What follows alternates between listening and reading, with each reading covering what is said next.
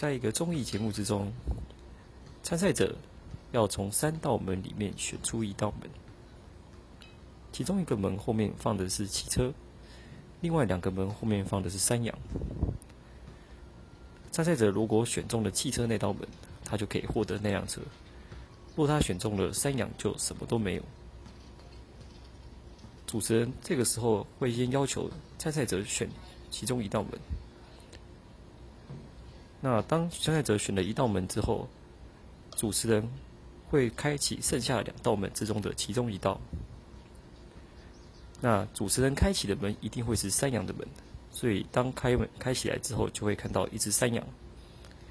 此时还剩下两道门，一道是参赛者所选的门，跟一道还没有。开启的门。那请问，这个时候若主持人问参赛者说：“你是否要换另外一道门呢？”那这个时候参赛者换这道门，是否打开得到汽车的几率会比较高呢？大家可以自己想想看。